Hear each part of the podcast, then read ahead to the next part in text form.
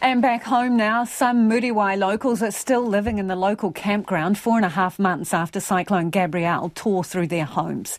The popular West Auckland surf beach reopened to the public 12 days ago. And while some locals appreciate the burst of fresh energy that visitors have brought to town, the tragedy of Cyclone Gabrielle remains fresh in their minds, with some finding it impossible to move on. Our reporter Tom Taylor and cameraman Nick Monro have the story. Surfers and paddleboarders, dogs and their walkers. To the untrained eye, it looks like life in Muriwai is back to normal. Some visitors who walk along the beach are unaware it was ever closed, but when they turn to face the cliffs, the landslides that claimed the lives of two firefighters still show as scars through the vegetation. The cordon at the top of Waitea Road was lifted just over a week ago, but campground co-owner Cheryl Beattie says out-of-towners didn't immediately rush back. The first weekend wasn't particularly good weather, so it wasn't a huge rush, but I think a lot of people are also keeping away. Uh, there's still the messaging is to keep away from Muriwai. Last weekend's easterly breezes may have brought a lot of surfers out, but not much business for the campground. Cheryl says bookings are down about 70% on previous years. Security guards continue to block the badly hit Motutara Road and Domain Crescent, and she says the limited access is putting some people off.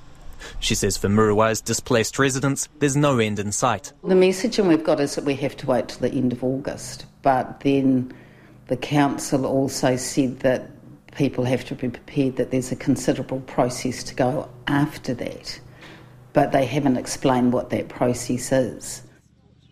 While people wait to hear about council buyouts, some are stuck in limbo and struggling to pay mortgages on the houses they had to evacuate.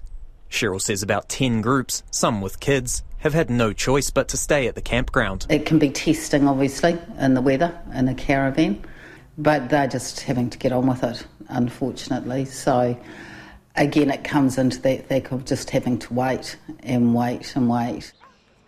One of Muriwai's main community hubs, the Sand Dunz Beach Cafe, has had a bump in business after months of doing it tough. Gillian and Peter Airy haven't been able to call in since the cyclone. We've tried several times, but the roads are shut and you're not, not letting anyone in that's not a local, so which is hard on the local businesses. That, you know, they, they exist on the weekend traffic and the visitors coming to walk the dog or go surfing.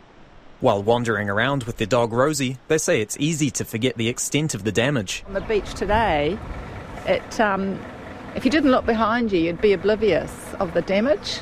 It's quite surreal, really. Surfer Sam says there's nothing quite like Muriwai, so he was rearing to go as soon as the cordon lifted. It's just raw, yeah.